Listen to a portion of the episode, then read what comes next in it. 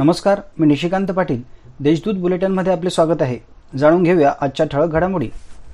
सलग तिसऱ्या दिवशीही पावसाने नाशिक शहर व उपनगरीय परिसरात जोरदार हजेरी लावली. सोमवारी दुपारी अर्धा ते पाऊण तास जोरदार सरी कोसळल्याने उकाड्यामुळे त्रस्त झालेल्या नाशिककरांना गारवा मिळाला. सप्टेंबर महिन्यातच नाशिककरांना ऑक्टोबर हिटचा अनुभव येत आहे.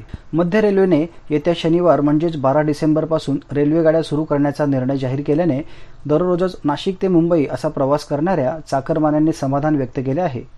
तब्बल सहा महिन्यांपासून या रेल्वेगाड्या बंद असल्याने चाकरमान्यांची मोठ्या प्रमाणावर गैरसोय सुरू आहे. पेशवेकालीन परंपरा असलेल्या नाशकातील सराफ बाजार येथील दीडशे वर्ष जुन्या सोन्या मारुतीच्या मूर्तीला पंधरा तोळे सोन्याचा मुलामा देण्याचे काम सध्या सुरू आहे. यासाठी खास गुजरातमध्ये जैन मंदिर व मूर्तीवर काम करणाऱ्या कारागिरांना पाचारण करण्यात आले आहे. अधिक महिन्याच्या शुभमुहूर्तावर मूर्तीची प्राणप्रतिष्ठा केली जाणार आहे. अतिशय गरीब कुटुंबातून सैन्य दलात दाखल होऊन ऑलिम्पिक आशियाई स्पर्धा गाजवणाऱ्या दत्तू भोकनळ यांनी अशीच प्रगती करत क्रीडा क्षेत्रात उत्तुंग भरारी घ्यावी. संपूर्ण राज्याचे आशीर्वाद तुमच्यासोबत आहेत. अशा शब्दात पालकमंत्री छगन भुजबळ यांनी अर्जुन पुरस्कारप्राप्त दत्तू भोकनळ यांचा सत्कार केला. राज्य शासनाकडून निधी आल्यानंतर पंतप्रधान निधीतून नाशिक शहरासाठी पंधरा व्हेंटिलेटर पाठवण्यात आले होते.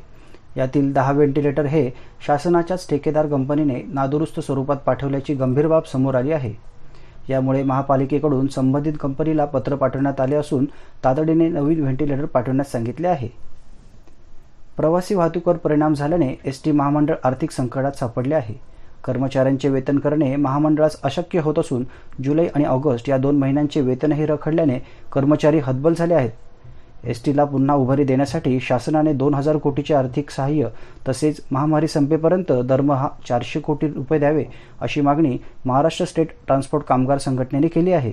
जिल्ह्यातील ग्रामीण भागातील करोनाची वाढती रुग्णसंख्या कमी करण्यासाठी जनतेने सहकार्य करावे असे आवाहन जिल्हा परिषद अध्यक्ष बाळासाहेब क्षीरसागर यांनी केले आहे. जिल्ह्यातील ग्रामीण भागातील करोना प्रादुर्भाव या संदर्भात आढावा बैठकीत ते बोलत होते. या होत्या आजच्या ठळक घडामोडी.